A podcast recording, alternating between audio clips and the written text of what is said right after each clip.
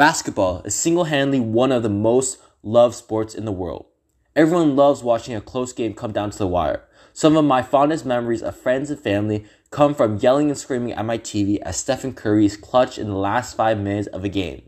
As basketball has grown in popularity, media has started to cover basketball from all angles. There are statistical analysis of basketball, specifically the NBA, that dives into all the numbers associated with it.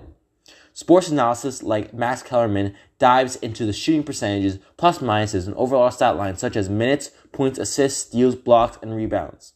These types of analysis use lots of empirical data to justify their takes and sometimes promote extreme ideas through numbers.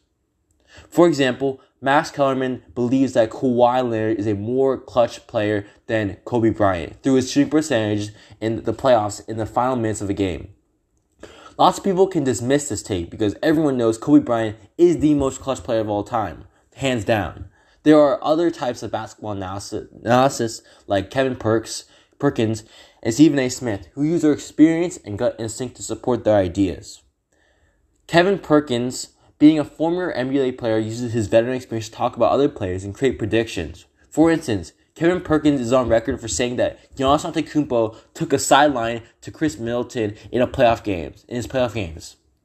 This is a absurd claim because Giannis Antetokounmpo was the MVP that year. This is a there's a final type of basketball analysis who uses the ideas of people of the people's takes.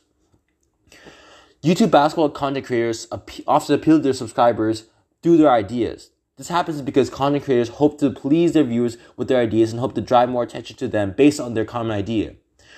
Though I discuss a lot about different types of basketball coverage, it is important to look at how the overall trends of basketball have changed. In the past, sports coverage was very mild and non controversial, as analysis did their best to provide data information rather than opinions. Gradually, however, sports coverage has become a competition for who has the most eye catching or clicky titles and takes. Rather than give empirical data for their audiences to make their own conclusions, sports analysis often, all too often, use their selective knowledge and statistics to pitch a polarizing idea.